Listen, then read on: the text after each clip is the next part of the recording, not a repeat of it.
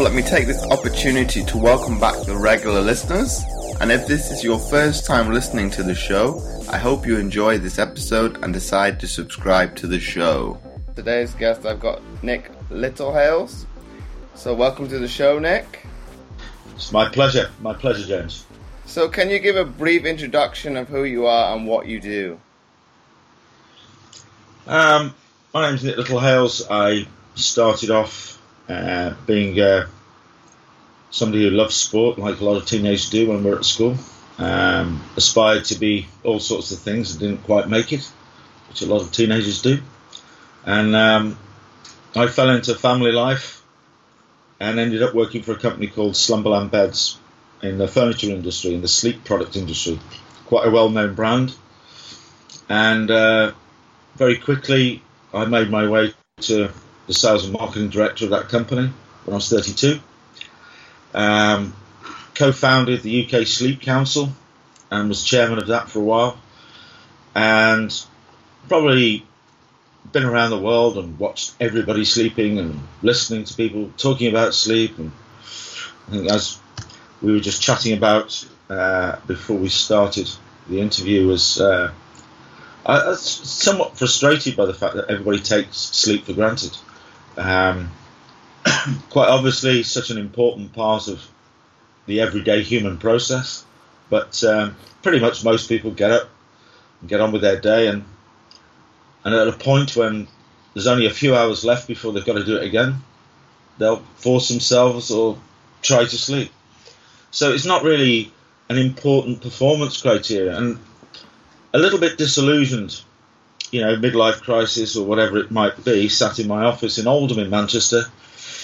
Um, I thought maybe that maybe the world of sport was doing something that I wasn't aware of that I might be able to use or contribute to my company or my experience and my thoughts. So I, I back in the late nineties, James, you didn't um, you didn't text Alex Ferguson, the manager of Manchester United. You didn't email Alex Ferguson. You, you actually did one of those things called write a letter. And um, so it, at that particular time, sports science, as you will know from your background, uh, there was no sports science wandering around. How do you analyse human performance data? Not around. Um, there was so little, really, when you look at where we are today. Um, to look at other areas of human performance. Um, I think the same would be saying about things like para para sport. Uh, very much, and, and, female sport was so much in their infancy in those times that um, Alex Ferguson was intrigued by the contact. I got involved with the lead physiotherapist at the time, a guy called Dave Fevre, and he was just interested. Like, you know, a lot of people in sport, some of them just get a bit interested about something that might be new or different, just to explore it. Um, so I got invited along and downloading all my experience into Dave Fevre and the club. Um, we were able to work with a, a couple of players uh, about postural care through sleep i.e., you know, what you're sleeping on the mattress, is it is it helping to rehabilitate or debilitate? Um, and we were made to, you know, I just got asked, could I do a few things in that area, which I did. It made some some positive changes that led to could I start talking to the players at the club? This was the Manchester United treble winning team, the class of 92. Whether you like Manchester United or not, I'm an Aston Villa fan, so it wasn't really floating my boat. But um, you know, the David Beckham, the Giggs, the Butt, the Ryan Giggs, uh, sorry, and the Neville brothers, they were all there and they were very responsive to whatever Alex would want to do. So I was able to put the first napping room into Carrington, their training ground, when they decided to make a change to double up in pre-season training. So at that first part of the season, they would do a training session in the morning and in the afternoon, um, and they'd not done that before. So what do the players do in between those times? You know, hang around on the sofas, uh, playing games, playing pool, whatever.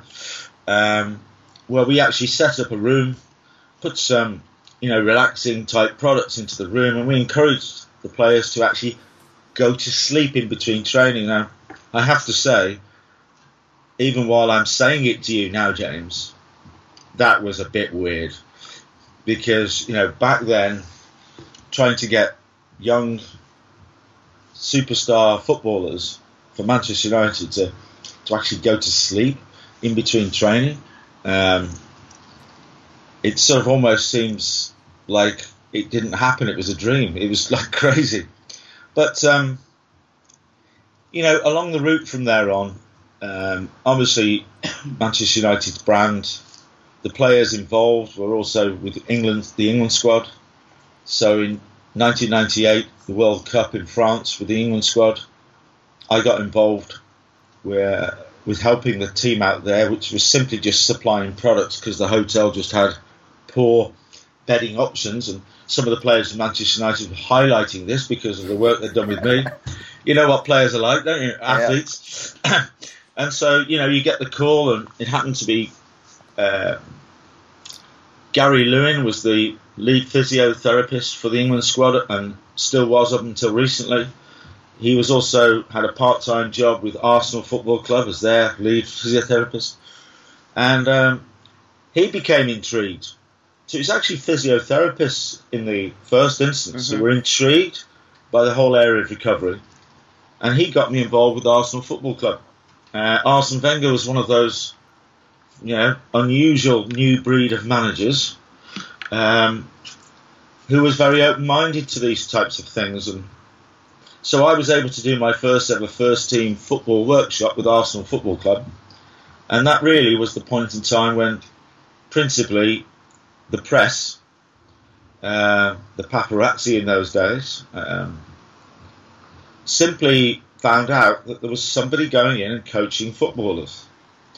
Um, those pampered millionaire footballers, and he's probably reading them bedtime stories and tucking them in, and I don't know. But they so they labelled this person as a sleep coach, coach as in sports and sleep as in the subject. And that's where the title came from. Um, it's a long time ago now, some 17 years. But along that route, I've done further work with the England squads in Euro 2004. I've been to all sorts of different clubs at different levels. I now work in sport such as British cycling, the Sky Pro team, Olympics, World Championships, bobsleigh, um, archery, rowing, BMX, whatever sport it is, and we're now across the globe in many respects, um, working with the NBA and the NFL and the NHL, ice hockey. So it's all about the individual. Their their occupation happens to be sport. Uh, they have families, they have injuries, they get colds, they get viruses, they get all sorts of stuff. They get asked to go here, there, and everywhere, just like we all do. So, principally, the subject is sleep, but it's more to do with mental and physical activity and how you approach mental and physical recovery, rather than this subject, sleep, which everybody has always taken for granted.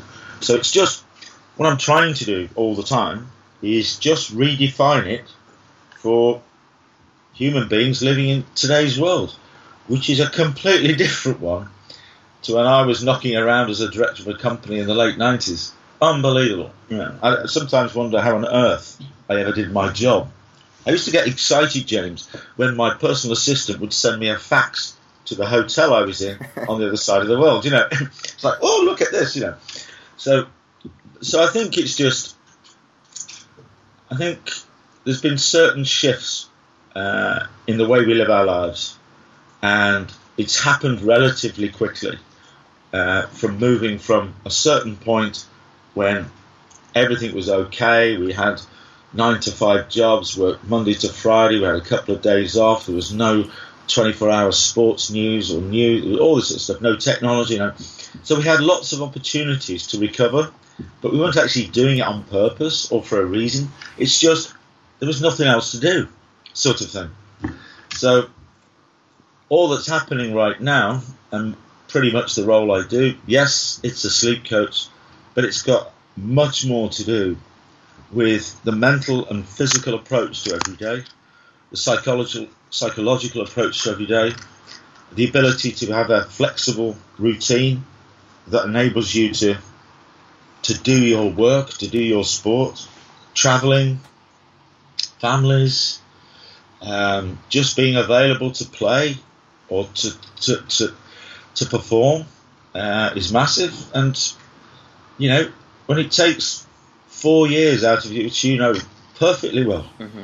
when you sit there and Tokyo is is is in the far distance, but it's not. Every day, Tokyo's right in your head, right in your mind. Everything you eat, everything you drink, what you do, and, and ultimately to be able to peak at a particular time on a particular day that's four years away.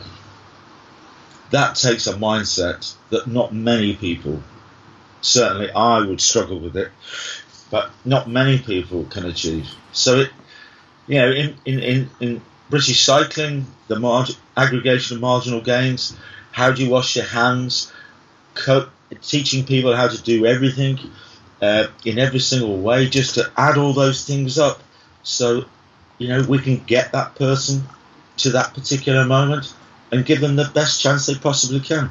So, a bit of a long answer to your question, but I think when people go, you know, Nick might be a sports sleep coach, I think they'd be quite intrigued to find out that the subject of sleep is just an outcome of everything we do from the point of wake. So a lot of people worry about sleep at the wrong times. They don't really know anything about it. They pick things up in their heads like, I should sleep eight hours a day. I mean, how many teams do I go into and just ask this question, how many hours do you try and sleep? And they say eight hours.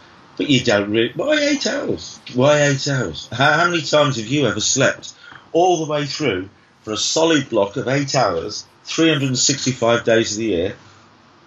The answer will be, nah, it doesn't work like that.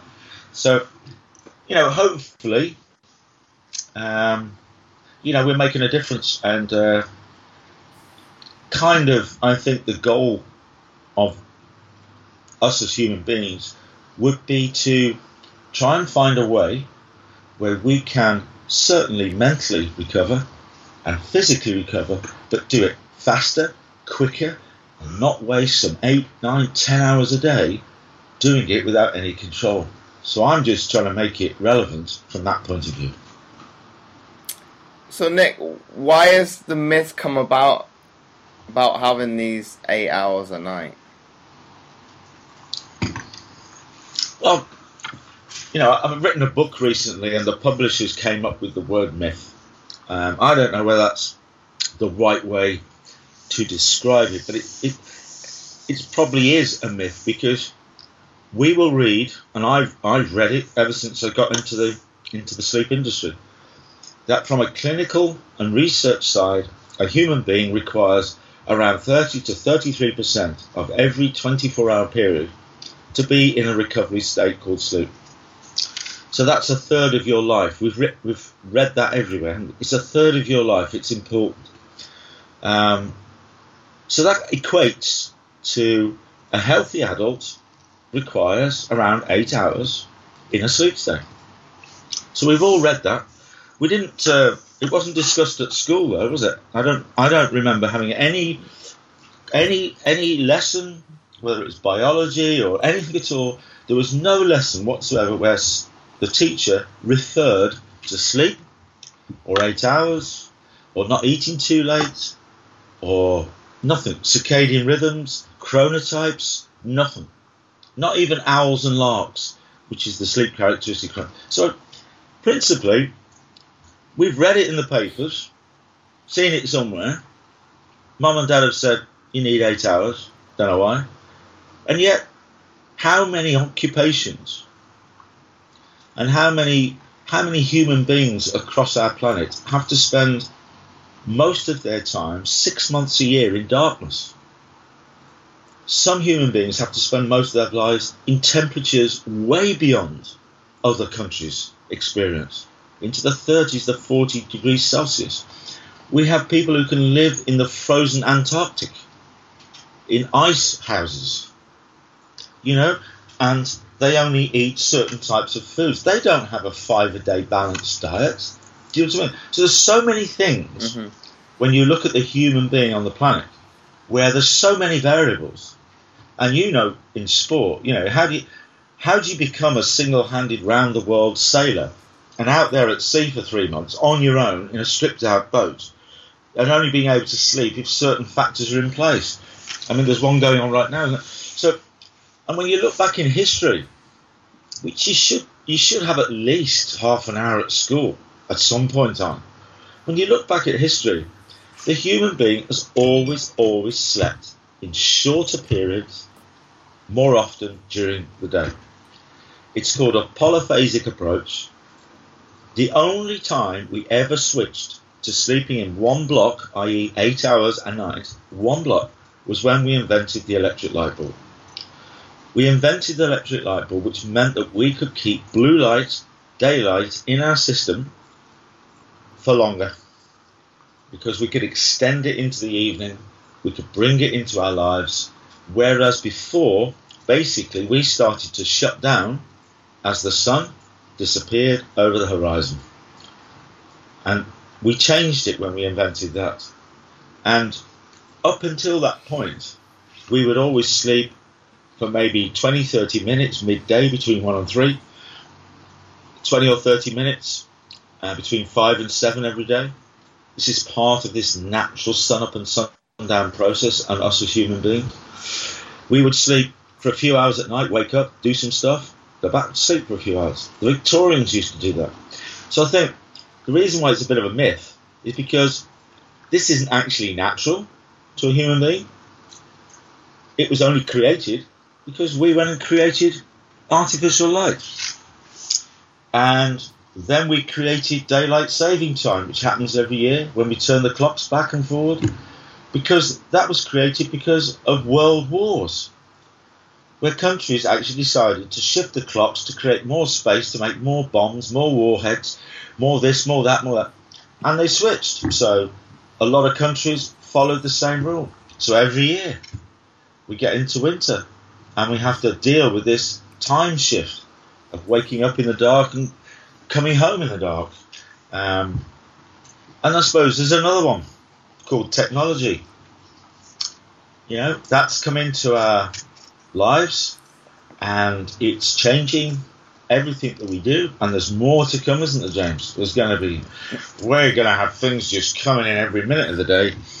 And so what it is, is right, it's like a myth, is that if I'm coaching Paralympic athletes, if I'm coaching uh, young teenagers trying to get into sport or into a career, pilots, doctors, surgeons, nurses, teachers, across the whole piece, is that none of them ever achieve and can achieve to be able to allocate a whole block of 10 hours a day, one hour before, one hour after, eight hours in complete sleep, sleep all the way through.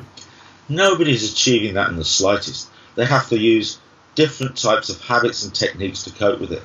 And that principally, I think, is just a complete lack of knowledge. And nobody's teaching and nobody's communicating. So everybody spends most of their time worrying about, I'm not going to be able to get my eight hours tonight, when actually, with one little paragraph and a conversation, they suddenly realise that maybe shorting, sleeping in shorter periods, more often, in a different way throughout a whole week rather than every day, is actually perfectly natural.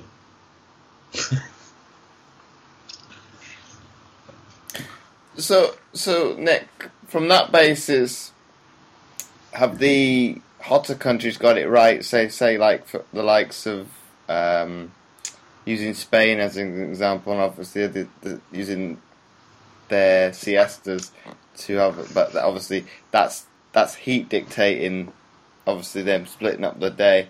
But is that a good way about uh, good way of going about it from us in the obviously the northern northern Europe and probably the colder parts of the globe. Yeah, Well, you know, there's there's quite a lot of debate in Spain that they're going to try and remove the siesta from the system because, you know, between one and three, it takes a couple of hours out of the system. So they're not engaged with the modern 24 7 world. So maybe they're losing out by the population shutting down. Um, and the shops shutting and everybody leaving work. And very noticeable when I was working with Real Madrid um, a few years ago, and the whole training centre, apart from me and the manager and a few players, they all go home and they all come back at three.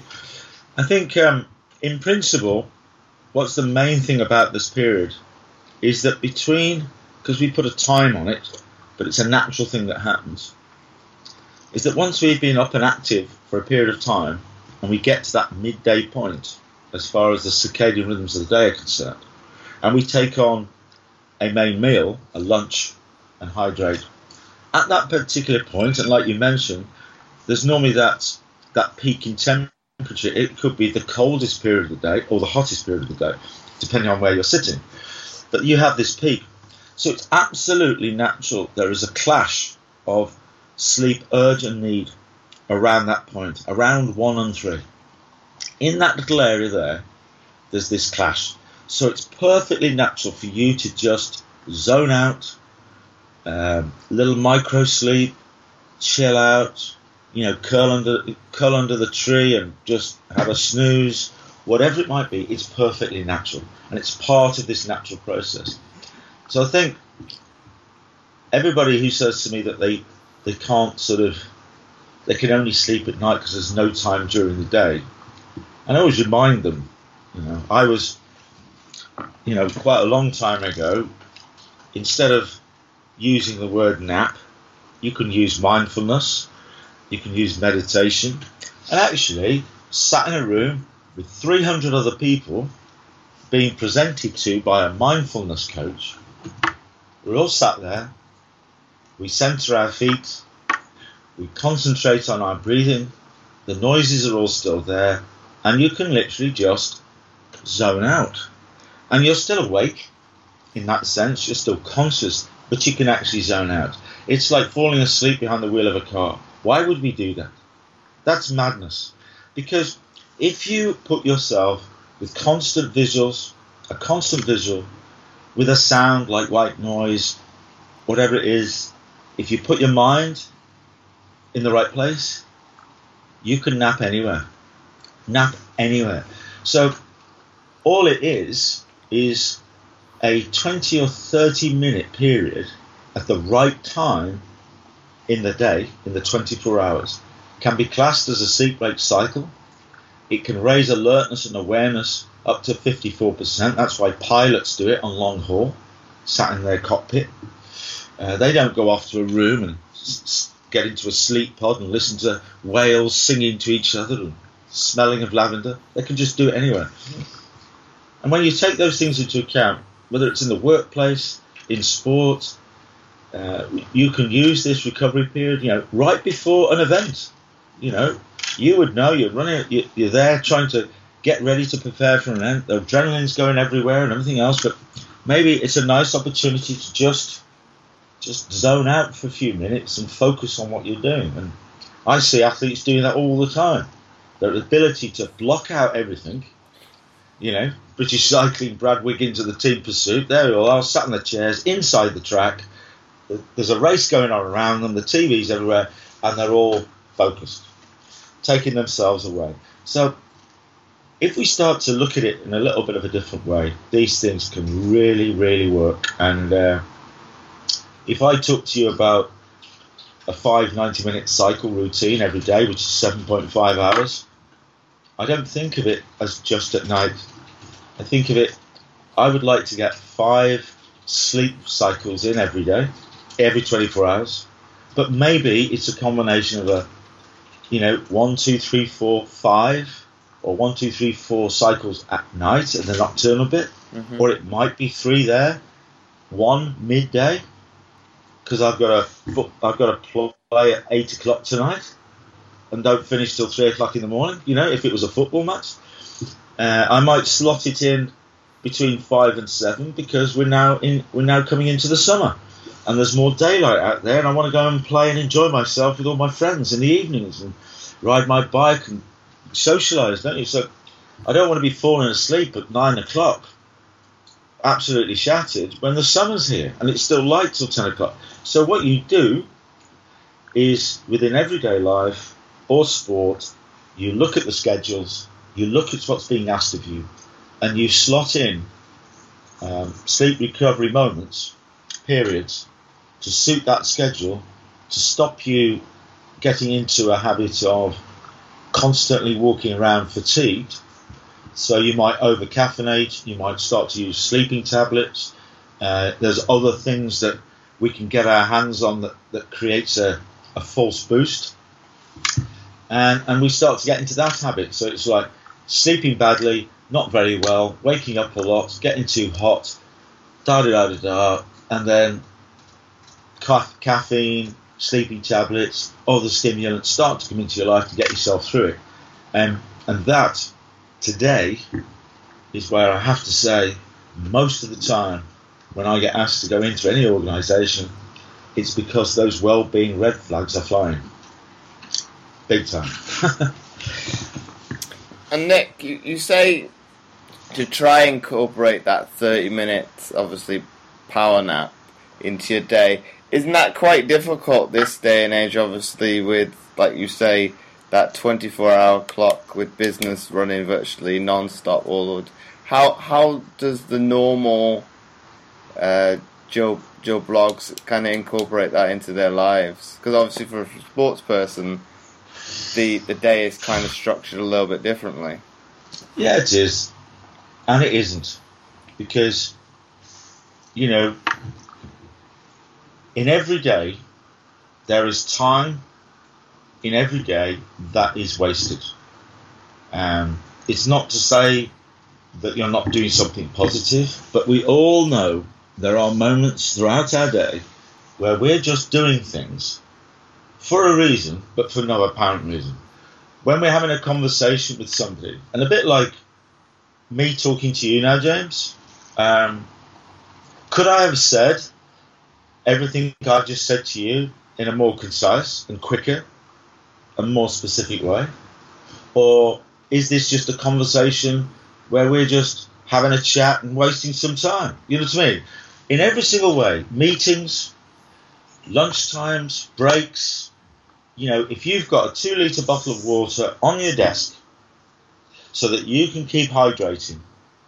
It wasn't that long ago when that water was in the canteen or in the fridge over there, and you had to get up from your desk and walk over there and take some water or make a cup of tea or make a cup of coffee. You wouldn't allow to be eating at your desk. Absolutely corporate no no. There's no turning up at quarter to nine in the morning and then getting your porridge out and your portable coffee at your desk no, no, no, no, no, no, no, no, no. You would have to. So all of the little factors where you look at it, there is plenty of time. Certainly, there was not a coffee shop every 300 yards in my world back in the late 90s. There wasn't. You'd have to walk a long way to find a coffee shop. No? You'd have to you'd have to travel some distance to find a gym. You know? So we bring things into our world we we bring things in, we pack our days in, and we just lose sight of the fact there's certain things that actually are more important than other things uh, as human beings. Because James is just a title for your human body, Nick is just a title for mine, and when we sort of get that into our heads, then allocating 15 20 minutes just to go to the toilet at work, sit in the cubicle, chuck a towel over your head, learn how to do a mindful te- mindfulness technique or something, listen to some sounds, whatever it is, take a bit of caffeine. If you like caffeine, if you don't like caffeine, use something else. But the pilots use it. Bit of caffeine kicks in 20 minutes later. Put the alarm on for 20 minutes, 30 minutes. Zone out, come out of it, and you know that whatever you're going to do after that 20 minutes is going to be sharper, quicker, more precise, good decisions, being more alert. So if you treat it um, just like when you feel really dehydrated and you take on fluid and it goes, oh, I feel so much better now. Or you're very, very hungry and you think, take some food on. Oh, I feel so much better now. If you think of it like that, as far as recovery is concerned, if you think I am now really dehydrated, so if I just take 20 minutes to rehydrate, I'm going to feel brilliant. If I keep doing this, I actually might die. You know, it might be quite fatal if I don't take fluids on. So it's it's only your relationship with things is where you find the space. You always find the space every single time. It's just clogged up with other stuff, and and like you will know, well, hopefully you will know because you've been such a successful athlete, is um, if you're going to train for an hour, if you take 15 minutes to ensure you're in the right place and then do 45 minutes, is the outcome of that hour more positive, more beneficial? Or is it smashing it for an hour going to make you better and quicker and faster? And I think we all know that that side of our life is as important as the physical side to get the best out of it and to be able to deliver. And that's what, you know, you said power nap, snoozers are losers. Um, napping is that old guy sat in front of the fire, smoking his pipe, reading a paper, Christmas after lunch, all that. Napping is sort of, ugh, it's not. So I advise everybody is to don't tell anybody you're doing this. Why, why, why, why get the ridicule? Why, why, why would you want to get into? that? Let everybody get on with their lives. You just have a recovery program that suits you, and you know when I'm off to the toilet, you don't give a damn, but I'm there, raising my alertness, raising my awareness. In the afternoon, you just can't work out while I'm just a little bit quicker and got things done better than you did. You know, it's just why did I get promoted and you didn't? Why am I able to go to the gym at certain times or do things at certain times when other people find it difficult? Uh, have I got better mood and motivation to, to, to pick up the fruit or the vegetables or grab something that's pre-made and is easier to grab hold of? Um, am I doing things that I want to do rather than being dragged along by everybody else? You know, do I feel confident? Um, and all of those little things come out of that process. So, you know, it's a good question. I get asked it all the time. Um, but as soon as people start start accepting a different mindset to this particular period, 15, 20 minutes, you know, a lot of executives, you know, managers and all sorts of people who travel on trains and public transport on their way home and on their way to work. And certainly, you know, between five and seven is a popular time to be travelling from work to home or the gym or something. So they'll pass out on public transport without any knowledge, you know, just, oh, gone with laptops, smart devices, personal belongings, people around. So what happens is go, well, why don't you do it there? Oh, yeah, I'm doing absolutely nothing. I'm on the tube, I'm on a train, I'm car sharing with somebody, so I'm sat in the back. It's a it's between five and seven. Yeah. So instead of being on your device, reading stuff, Kindle, that, emailing, whatever, why don't you just bang, 15, do it, zone out, get it, brilliant. There's a sleep cycle and part of your day. So there's always a place you can find. Always a place you can find. It's just that mindset of if you snooze, you lose. Not in sport though, James. Not well, when you put it when you put it that way, obviously, well, the, put it into that context of different areas like the train, the toilet, and things like that. Is that's an everyday occurrence. So why Isn't not it? make use of it? And the one you touched upon quite early on in the in this podcast is obviously you talked about the mattress. What what really what what really makes it a big difference having obviously or I'll phrase it a different way. What really makes a big difference having a good quality mattress? And not and, and having a bad one to sleep? Um, that one um, is easily answered by um, the floor. The floor in this office I'm, and where you sat right now. The floor is a surface we can actually sleep on because uh, we do. As humans, we get asked to sleep anywhere, anytime, any place. Hotels, we go camping, in a tent, on the floor, bit of foam, we do this, on the sofa, on the chair, even hanging off the side of a mountain in a sack because you're a professional mountaineer. So we can actually go into a sleep state pretty much anywhere. The quality of recovery will be different to if you make certain adjustments. So if we make the floor a bit more comfortable, then maybe we can adopt a certain sleeping position that the brain likes, and maybe that will encourage better sleep wake cycles and better sleep stages to be entered, and we'll get better recovery because it's not so aggressive like the floor. Now, you may well have experienced um, some of the work I did around 2012 with British Cycling and also the para cycling teams. Um, we created little sleep kits, and they would sleep on them at home, and then they would be taken to London 2012, and we did exactly the same this year. Uh, not this year now, but last year for Rio, and they were sleeping on little shallow pieces of foam, basically. Um, special foam, but I don't mean that it's like specially created for Olympic cyclists, but it was a viscoelastic foam, seven and a half centimeters deep. That would be in a sleep kit on the floor in Rio, like it was in London 2012, and they would be sleeping on that. Uh, there'd be another layer on top of it, a little comfort layer on top of that, wrapped up in some linen with a, some duvet and a pillow. Now, the question is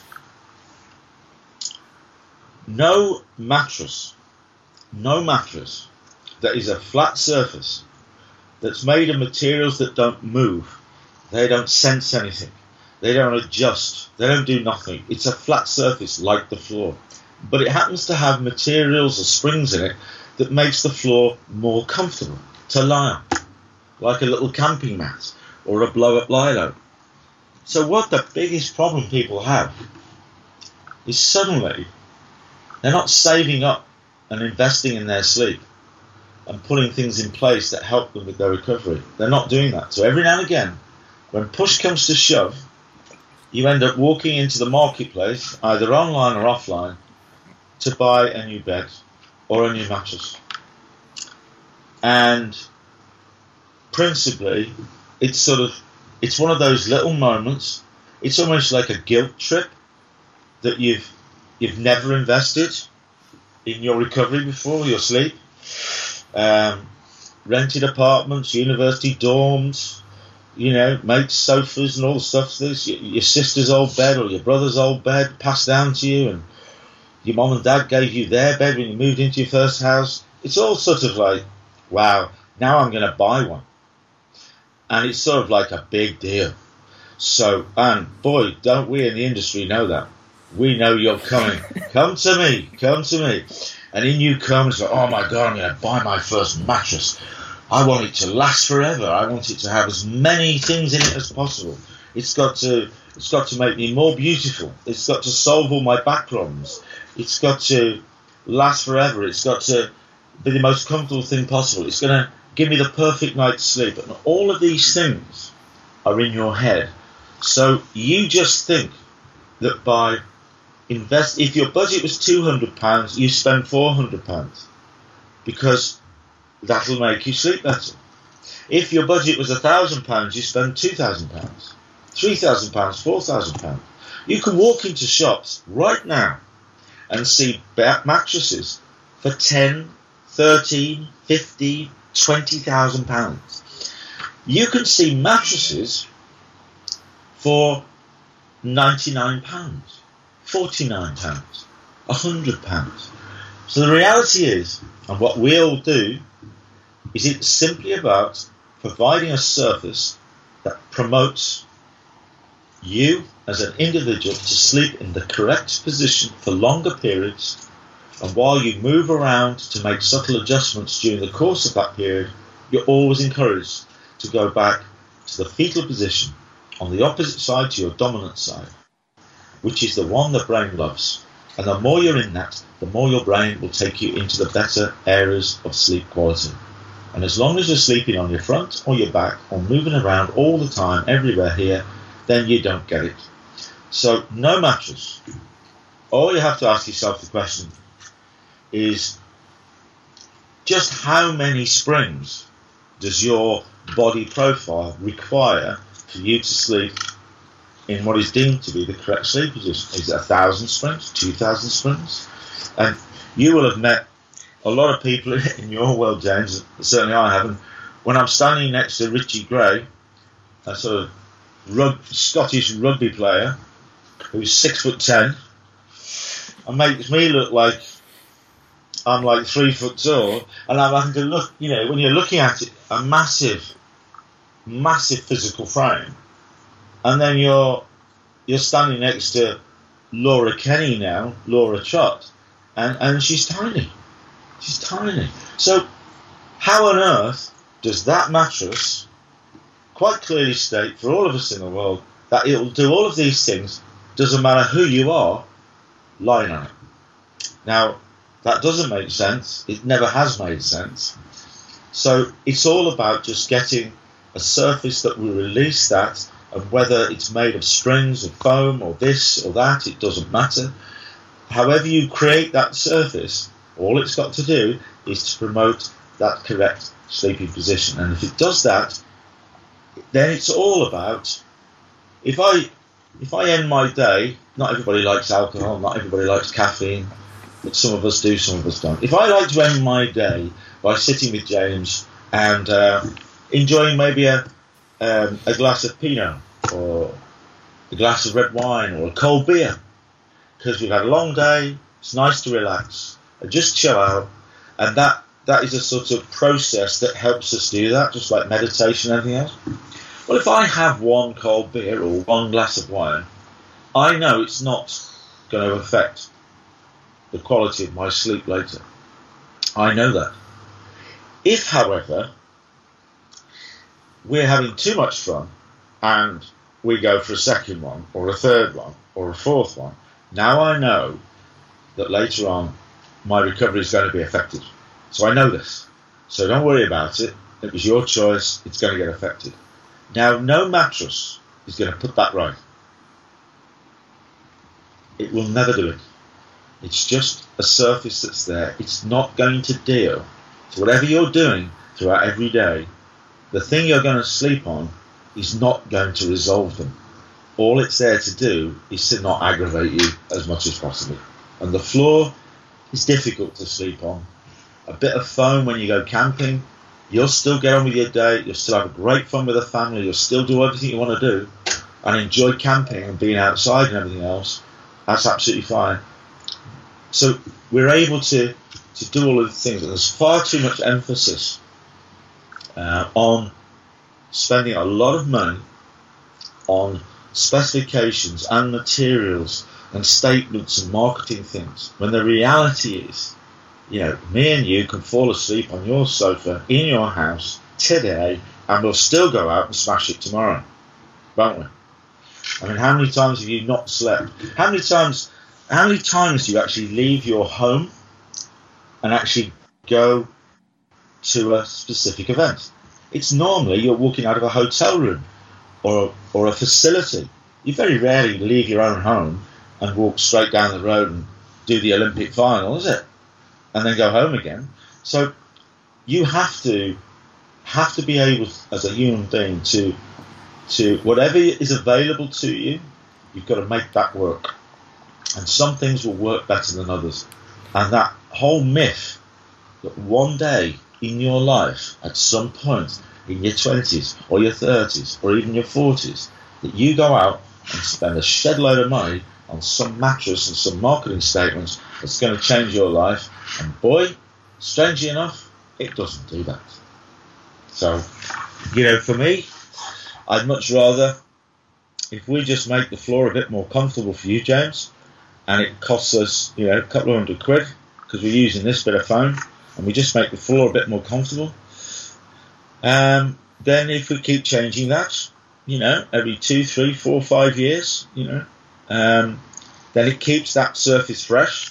It keep, it's not deteriorating. It keeps your mindset right. So, so maybe maybe a hundred pounds, two hundred pounds every three or four years, or two years, or whatever, is much better than chucking out a thousand pounds and keeping it for fifteen and not doing anything about it. You know, it's life's just not life. Particularly this recovery process is not about. You know, when you buy when you buy that mattress and you spent a load of money on it, and then six months later you find out your partner's pregnant and you're going to have a family, or you've got an injury, or you've got something to deal with, haven't you? and you just go, I'm not going to do anything about that. The thing that you spend 10, 8, 10 hours on a day, you're not going to do anything with it. You're just going to leave it there, and now you're going to do this and do that. It doesn't make any sense at all. So, you know, that's why we're a bit more flexible. Get the routine right, get the mindset right, put sleep in a different place.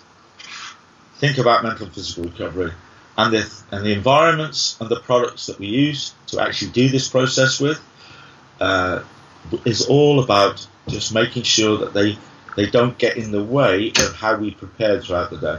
We don't want them to get in the way, and we know that you know it, it only it only really makes sense when you put it in that context when you're dealing when you're working with people who are doing something what's classed as outside of the norm, and there are some extreme sports and sports people around who really go to the edge in the way that they want to do things.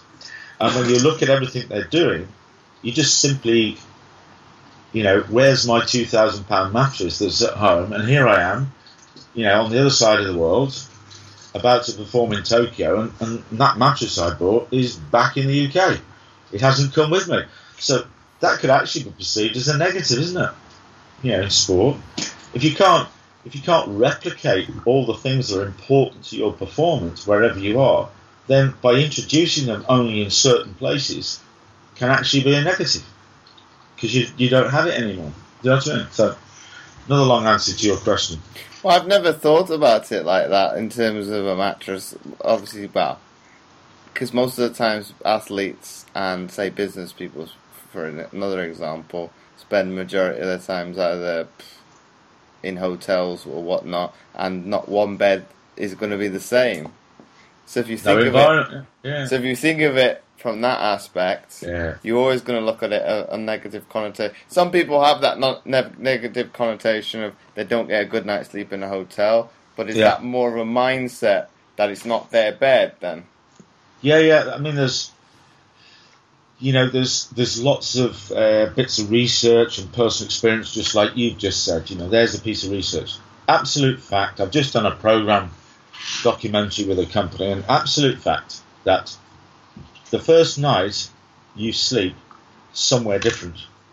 If you've got a consistent, so most of the time you're sleeping at home, but every now and again, three or four times a month or more, you leave the home and you go somewhere else to sleep uh, like a hotel, is recovery can be reduced by up to 50% or more because it's a different environment. The brain's not sure whether you're in a secure place.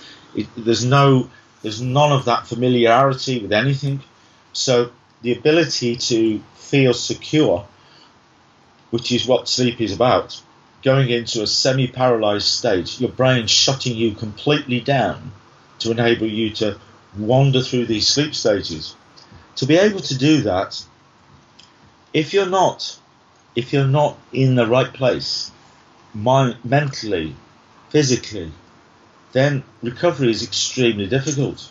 And I bet you've experienced it. You know, if you can't sleep before an event, can't sleep after an event, adrenaline, this, anxiety, am I going to perform at my best? Will I win? Will I get injured and never be able to do my sport again? You know, there's all of these factors that go on in, in your head, don't they, in everyday life. So actually trying to sleep when those circumstances are in place is actually negative. Trying to force yourself to sleep prior to an event or, or something when everything is, you're much better off doing other positive mental and physical things that are positive, not necessarily being completely active, but you're, you're in a, a sleep state, a pre sleep state, um, but you're not trying to force yourself to sleep. And when you only talk to somebody, say, well, why are you taking sleeping tablets the night before an event to force yourself to sleep? If you weren't trying to sleep, you wouldn't have to take the tablet. That's true.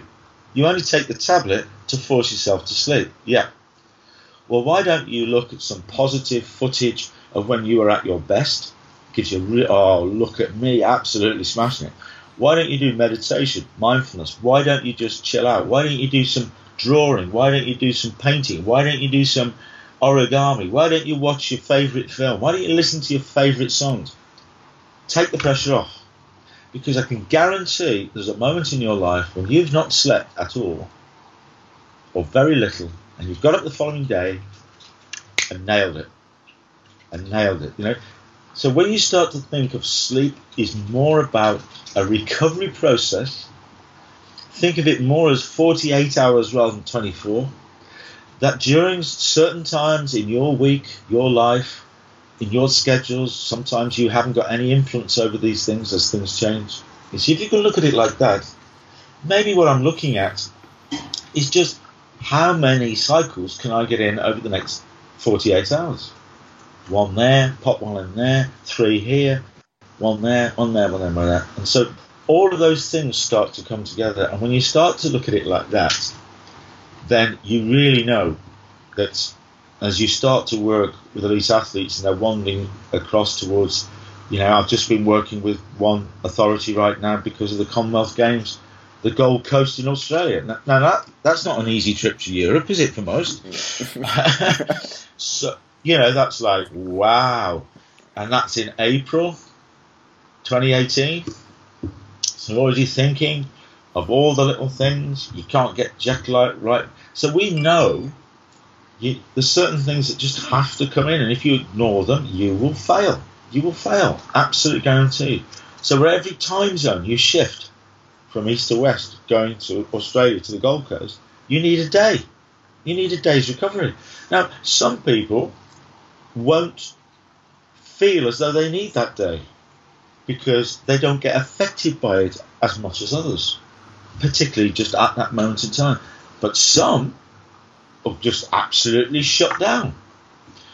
And so there are certain things with recovery that if you put if you put that person, whether it's in a corporate environment or in your world, an Olympic athlete's environment, and you put them inside a new environment, that's not like at home, if you raise the home environment too high and it's so out of sync with where you have to walk out of to do your performance, like we sleep everywhere, you get that sync. Then this becomes even more unfamiliar because it's just nothing like you've got at home. So it makes it even worse. So you, you sort of have to look at everything you're doing. What hotel are you going to choose to stay in? How much is it more familiar to what you enjoy at home, how much you can modify it slightly by taking your own teddy bear, taking your own comfort blanket, taking your own pillow, uh, taking some bin liners to black out those blinds, or being able to, whatever it might be, sometimes Hotel A is the one that you always use.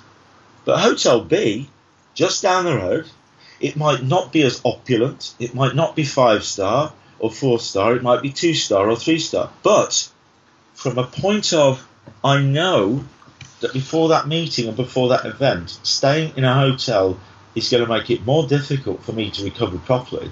So I'm going to choose Hotel B because Hotel B, I'm able to have more of an impact on it than Hotel A.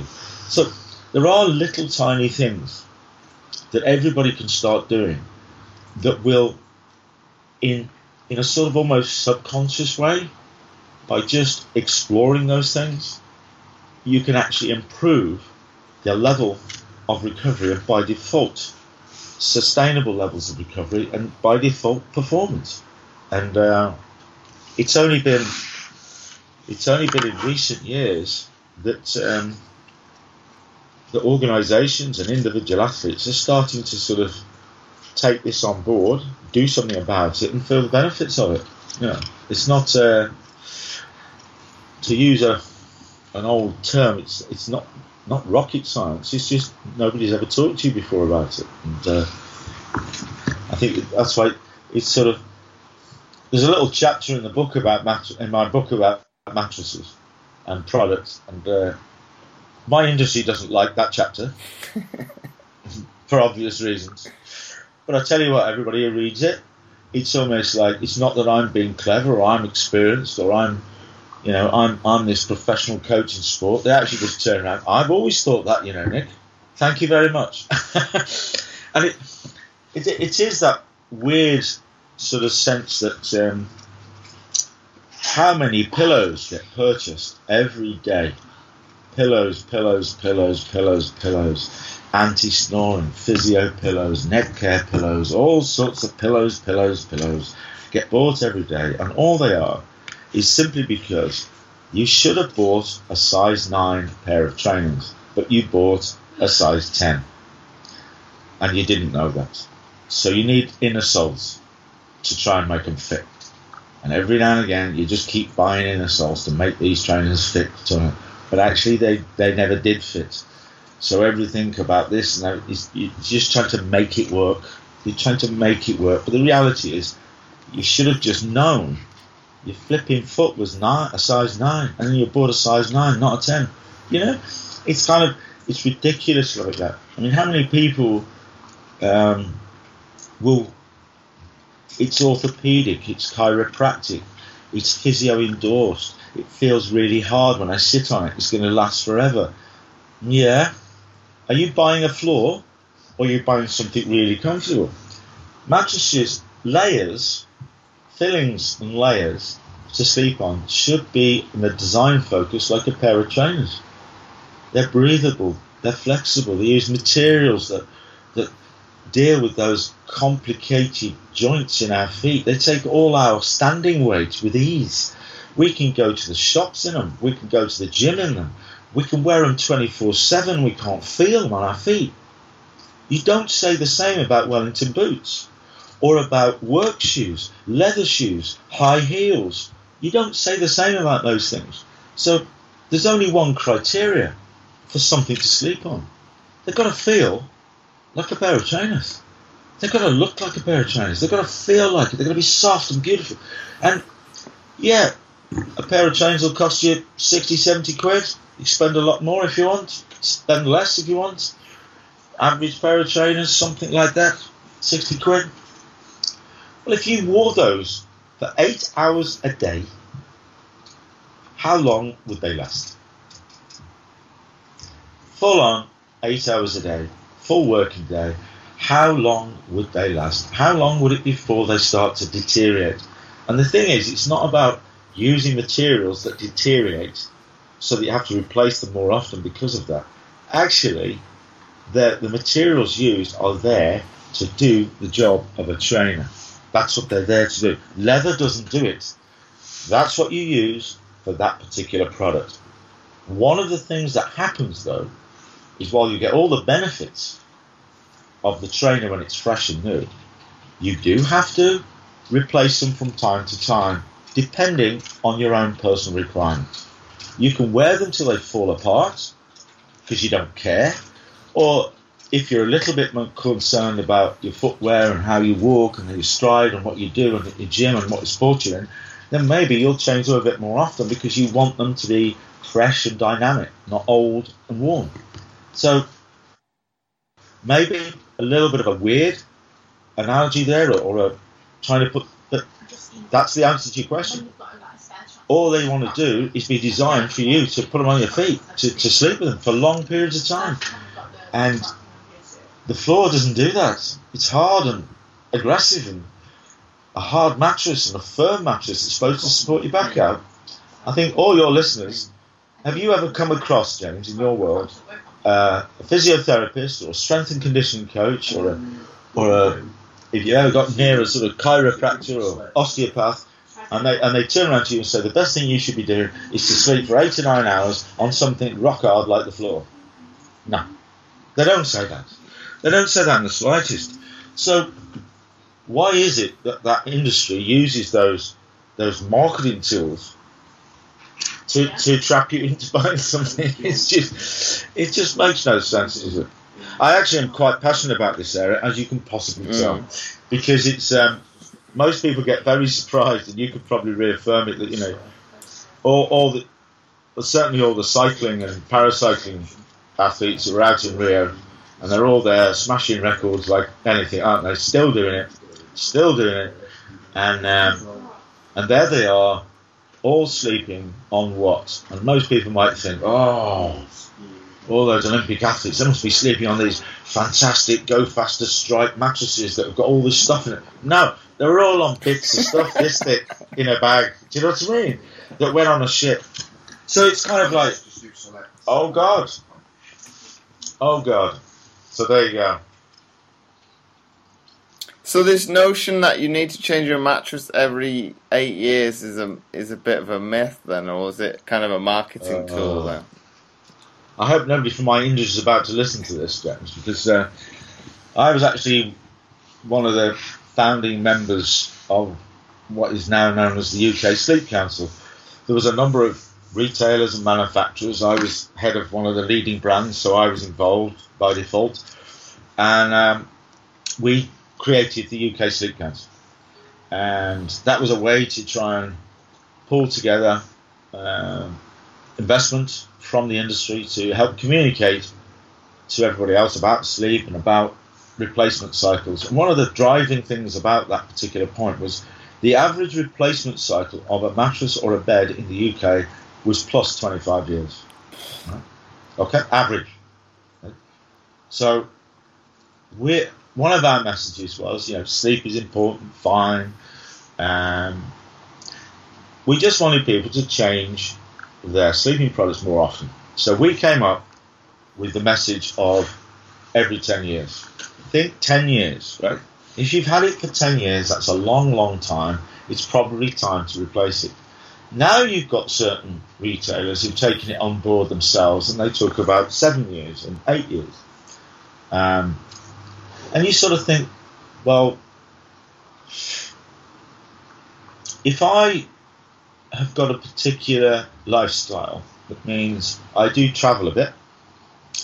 So I probably spend 50, 50% of my time in at home and 50% of my time traveling around. Um, I don't know how that would equate to your your world in your experience in sport, but I bet there's quite a lot of times when you're away from your home rather than at home I was at, I was at university as well. uh, university. as well. So you kind of go, well, if I spend every night in that bed, every night, 365 days a year, if I wear my trainers every day for 365 days, are they going to wear out quicker hmm or not so quick? So if I only put my trainers on once a month, I can probably get four years out of them, can't I? If I wear them every day, it's not going to be long before I need another pair. So the reality of this is, in my world, is every year you are going to go through a set of experiences, and some of them are planned, some of them are not. Some of them can have more of an impact on you than others. And during that period of time, as a human being, you are going to be affected by that. Uh, some positive, some negative. and you don't know they're coming. You know, um, so this particular area requires what are you doing, when are you doing it, and why? How you can try and recover as best you possibly can, um, minimize the effects of everything, and being able to adjust. And so, if it's simply the case that maybe you know in in your world you got an injury, this happened to be mid-term training program, and everybody listening to this can relate it back to their own lives because we all have the similar things going on. I'm just using it as an example because we're talking.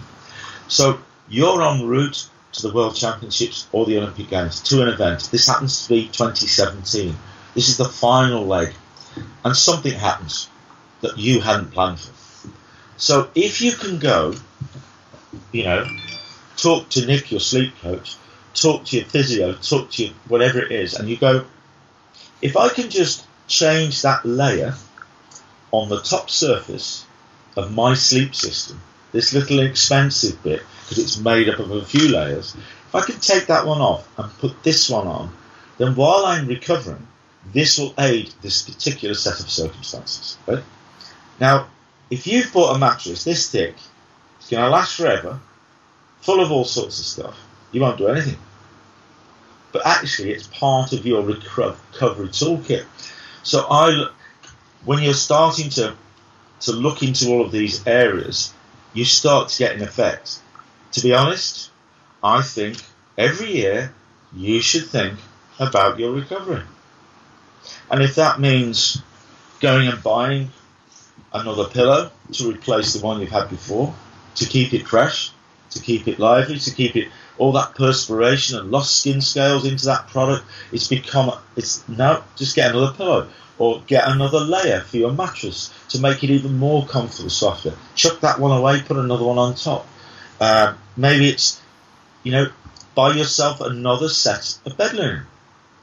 You know one of the funniest things that I ever had to do was pluck up the courage to tell Sir Dave Brailsford and the guys at Team Sky and British Cycling one of the best marginal gains I think they should do is have fresh bed linen on their beds every night on a Grand Tour. Fresh bed linen every night, three weeks, Tour de France. What? Yeah, yeah, yeah. Because to be honest with you, when I fall, when if I make the if I make the bed I put fresh linen on it, it feels cool, it feels crisp. I think, well, I want to get in that, and if I get in it, I'm going to have a nice sleep sort of like that's how it feels. Yeah. So why do people just do it once a week, or every two weeks or longer? I, I you know, I'm doing consultations all the time, and the little question there says, "Do you do it once a week, twice a week, every four weeks, or longer?"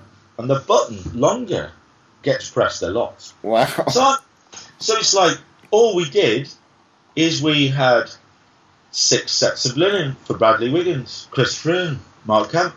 They had so the guys in the Sky Team bus, there's washing machines in the side of the Sky bus, and so they'd have three sets, one night, second night, third night, then they'd wash those three, and then they got another three, and believe me, we're talking about so. What I'm your question, seven years, eight years, ten years, And nothing's going to make any sense. You know, if you if you invested a lot of money in your bedroom and your sleeping products, and you've spent thousands and thousands on the bed, and you've done all sorts of things because that's where you are in this world, then why on earth is somebody telling you to change all of that after such a relatively short period of time? Because they buy them like they would a sofa or a dining table. You know, other parts of the furniture in their home is that they're really not thinking about changing that thing until either they don't like it or they're moving house, or it breaks, or maybe fashion has changed and you want to you want to move with the fashions of interior design, yeah, whatever it might be. But these things last forever. So I think, you know, a lot of my clients they get into that mindset. You know, when they get asked what do you want for Christmas, they say, Could I have another set of linen, please? Because the more sets of linen I've got, means it takes away some of the barriers of being able to take it off and wash it and then dry it and then put it all back on there. Oh, I can't be bothered, you know. But if you've got if you've got a number of sets and it's not you're not buying the most expensive stuff and it's part of your end of the day routine, I don't expect anybody to be changing their bed linen every night, right? That's not the point. But you certainly can say that if you you get fresh bed linen when you enter a hotel.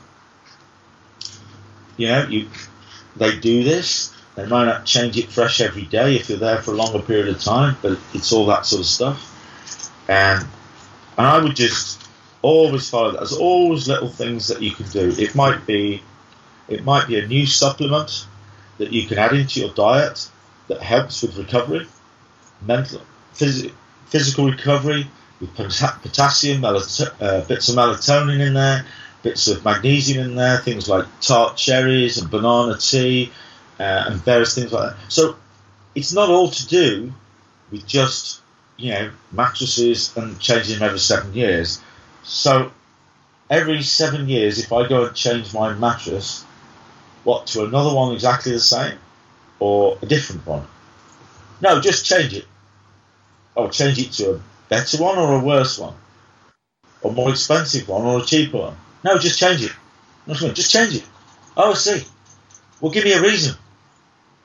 Is it because every seven years that the product has reduced its ability to help me sleep by up to 70%, so it needs to change because my I can't sleep as well because of that?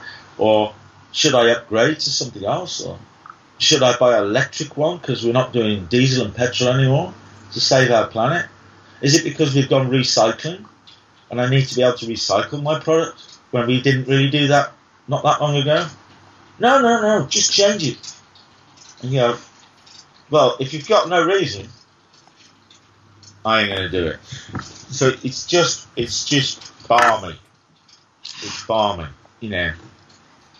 If you buy a little piece of foam and you sleep on that, seven and a half centimeters, and you go to Olympic Games, you go here, you go there, and go there, do everything you want, and you're going to wear that one out, then really what it is is about your choice and mindset to this process. Every three years, I'm going to buy another seven and a half centimeter bit of foam because that's an important thing in my life. That's what I spend a lot of time with, and I want it to not do anything other than promote, allow me to get the best possible recovery. So I'm going to have one of those every three years. You know, I'm going to have one of those every, every year, every 12 years, whatever. I, you know, it's up to you how you perceive it. There's a lot of people out there who want to keep it for, for thousands of years because you can do. But uh, every 10 years, 15 years, one year, you just you just uh, do what you need to do. But spending a lot of money, you can spend you can spend whatever you want on your bed frame, uh, make it yourself, chuck a mattress on the floor, buy a fancy bed from an antique shop, buy something functional from IKEA, whatever. Um, the mattress, the pillow, your duvet, maybe not so much your linen, because somebody else comes into your bedroom, closest partner. But I tell you what, we don't go wandering around the streets going, look at my mattress. Look at, I bought a Gucci mattress, I bought an Armani mattress, I bought a Nike mattress, Adidas mattress. Look at my branding. I'm wearing this stuff. It goes into your bed, disappears, and you forget about it. So, what does it look like? What is it made of? How many's got this? How many's got that? All that matters is when you take off your clothes and brush your teeth and remove the duvet and climb in to your bed, you curl up in a fetal position and sleep. And during that period, that surface is not doing anything other than just not aggravating them. There you go. You certainly don't go rushing down to Starbucks to meet your mates or any other branded coffee shop and go, Whoa, I've just got myself a Nike mattress. Look at it. Look how good I look. Doesn't happen, does it? So, you know, it's, it's another area I'm quite passionate about because people people get that so, so wrong. And the last question I've got for you, Nick, before we wrap it up. What is, is the. Would you like to buy my book? what What is the op- optimum room temperature? Oh, well, I think, you know, to, to be obvious, like every article I might read and every piece of research, the the the optimal temperature is between 16 to 18 degrees Celsius, right? That's there's a sun up and sundown process.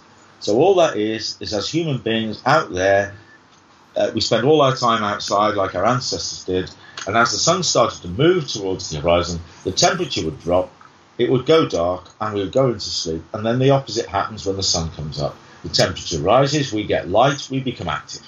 But that's it. Um, 16 to 18 degrees is one of these sort of clinical laboratory, you know, tests. Oh, look at that. Whereas, as you pointed out earlier on, you know, there are people who are living in climates that are like minus 25, minus 40, plus 40. You know, so you're not always able to control temperature. Some people might have the luxury of air conditioning, which can have a plus and a downside to it because it dries the air out and makes it more difficult to breathe, but you get the temperature right. Some people can open their windows, some people can't. There's a lot of people live in cities and environments where it's not good to be opening mm. the windows and things like that. So, and you go to certain hotels and you don't always have that facility. So, the, the what I always say to people is the one thing that we do know if 16 to 18 degrees frightens you, females don't have a relationship with 16 to 18 degrees. That's like freezing. You know, they like electric blankets, they like bed socks, they like to be all cozy and warm. You tell them, you, I tell female athletes to have, the bed, have their room at 16 to 18 degrees, they just tell me to go away. The thing is, is that all you need to do is move from warm to cool. So your own natural body temperature, as long as the room or the bedding or the linen, which we touched on before, as long as it's a little cooler than you. So if you're 32 degrees as a body temperature or an environment, then try and get the bedroom at 28 degrees and you know, get it down. Um, if you're at 20, 18, you know if you, I walk around sometimes, probably like today, with my puffer jacket, two layers on, you know, another pair of socks, and I'm walking past two guys with shorts and a t-shirt on. I'm going, what, what, what's that all about? I'm freezing, they're not, you know. So it's about your individual thing, and that's all it is. Is just simply move. One of the things, um, you know, I only know this stuff now. I didn't throughout my career. I was just doing like everybody else, but one of the things that happened to me quite a lot is that I would shower twice a day. One was to to just prepare myself to be a director of a company and just to be smart and presentable and groomed. So having a shower in the morning was part of that process to, to bring yourself so I could, you know, represent my company mm-hmm. as a director. Um, the other one was there was always things to do in the evenings, either meetings or going to an event or whatever. So you'd always end the day, and then I would change into either casual clothes or whatever. So I'd have a shower as part of that process. The one thing is about it is, you know, whether it's that's actually my little thing that happens to me that I didn't know I was doing it for any particular reason. But the last thing I do is I will take a quick rinse in the shower. Not to wake myself up, it's a nice little period where you you have a relationship with I'm actually a human being, eh? not this flipping techno robot that can just do anything. So you're kind of naked, you're kind of rinsing, but what it also does is just take my body temperature up a couple of degrees. And so as I move to the room, that hasn't changed, but I've just took myself up a little bit, and then I can I'm sort of helping my brain recreate that process of my body temperature going down, but inside the bed. And that's fine. Likes this process. It might be a bit of uh, progressive stretching. It might be a bit of meditation. You might just be turning the wheels on your static bike. Do you know what I mean? It's, it's not um, it's not sort of like you just you're just making sure keep the room aired. You know, when you start to think about pre-sleep routines, it's about sort of like, well, forget all the day. I'm about to try and go to sleep later, so can I just open the window for half an hour? to bring some fresh air in. I, I, may have not been able to do that throughout the whole day, but now I'm in the house or in the flat, in the apartment. I'm in control, so maybe I can do that. Maybe you put a, a fan uh, and an ice bottle. You know, do that a lot with athletes. You know, you've got a fan that you can get off the hotel or you've got one in your room. You plug that in.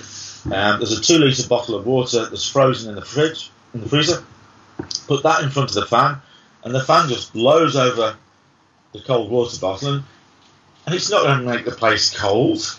A frozen bottle of water and a fan, it's not, but it just, just puts a little bit of nice, coolness, freshness into the room for a bit, just in that first process. And this is this is how you start: warm to cool, light to dark, amber light, red light, yellow light does not affect the shift between melatonin and serotonin, which are the two hormones that trigger. One is the wake hormone, serotonin tells the brain to do or unsuppress everything and release you to be in a wake state. The melatonin tells the brain to do the opposite, to suppress everything bowel, bladder, active, appetite, everything. And so that moves you towards there. And light and dark does this shift. That's what it does. Natural light does it, and temperature shift.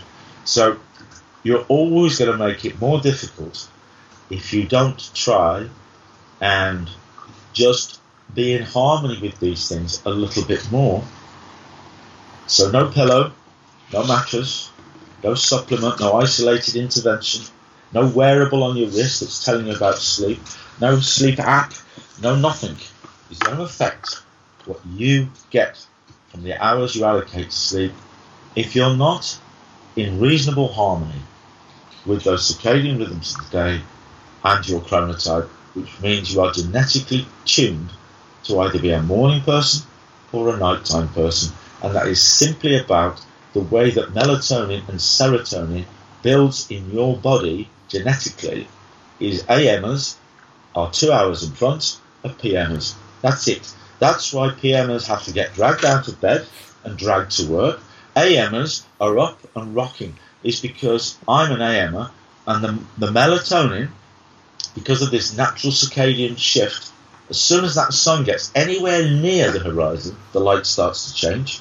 It's still dark, but it starts to change. I build, I change from melatonin to serotonin much quicker than if you were a PM chronotype. So I'm off and running, and you're still waiting for this to happen. And yet, at night, you are very lively, and I'm dead to the world. So if you com- combine circadian rhythms, your chronotype, what you do, why you do it, and when, not to get specifically bogged down with routines. That's not what we want in this world. We want to be flexible and impulsive. You can think in cycles. Maybe I'll have four cycles in the next 24 hours or 48 hours. Combination of four of those and three of those. We'll do that. We'll do that. Don't sleep before that particular event because it's pointless because I'm wired. Uh, what happens if this? Da, da, da, da, How do I take advantage of that? How do I move from summer to winter? All of this, I'm saying it really quickly and off the top of my head because that's how it should be in your life. It's just a subconscious thing. Nobody likes routines. It's, oh, that's happening. I do that and that. That's happening. Do that and that. I want to do this. Do that and that. Oh my God, I've got a meeting with the boss, James. He's an absolute pain. I spotted he's a he's an AM chronotype, my boss. I just spotted that personally. So I spot it and I know that meetings in the morning he's going to be wired and shouting and doing everything like this and I need to be really careful and take my pad or my device and make notes because I'm not going to be in the same place he is for that meeting in the morning. And you will know from from coaches to, you know, maybe doing that at that particular time in that particular way, maybe not as beneficial as maybe just waiting 20 minutes or half an hour. Or what do you do in the evenings, what do you do midday? And all those little factors is why some people make a real difference. And stop wasting valuable time in your life doing this without benefits. Waste of time. Shorter, quicker, faster, stronger. And buy the book. Ha! So, if you had to summarize this podcast in one sentence, how would you go about it? Stop wasting valuable time in your life sleeping without benefits. That's all it is. Stop worrying about it. The myths and everything around it, as we've touched on. You know, so I would just simply say, you know, you have no idea, really, through lack of education, lack of awareness, that you could be wasting a hell of a lot of time in your life every day trying to do something because you just don't know enough about it. And if you do know a bit more about it, as nearly everybody comes on to me on a daily basis, You know, this has completely changed my life. It's awesome. Um, I feel so much more confident. I, am sleeping so much better. I'm doing this. I'm doing that. I feel great. I've stopped doing this and I've stopped doing that. Now, when you when you hear people do that, the only way you get reactions to things like that, James, is when people have gone from a point of knowing nothing to knowing something, and that's all it is. Just knowing nothing to knowing something, and you know. Anyway, that's the answer. So thanks, thanks very much, Nick, for your, your, time and that insight into into sleep. But it's very insightful. I I've, i sure learned a few tricks there, and hopefully uh, the listeners will do as well. No problem at all. If you wanted some bonus content, I have now set up a Facebook group where you can interact with both the guests and I. The name of this so-called group is Mindset Game, so why not come over and check it out for yourself? And before I forget, I would really appreciate it if you would be so kind as to leave a short written review in iTunes, as it helps to get the podcast more notoriety and it would be more visible in future to others, and thus helping more people, which my guests and I are all about. Once again, thanks for listening, and I'll catch you next time for another episode of the Mindset Game Podcast.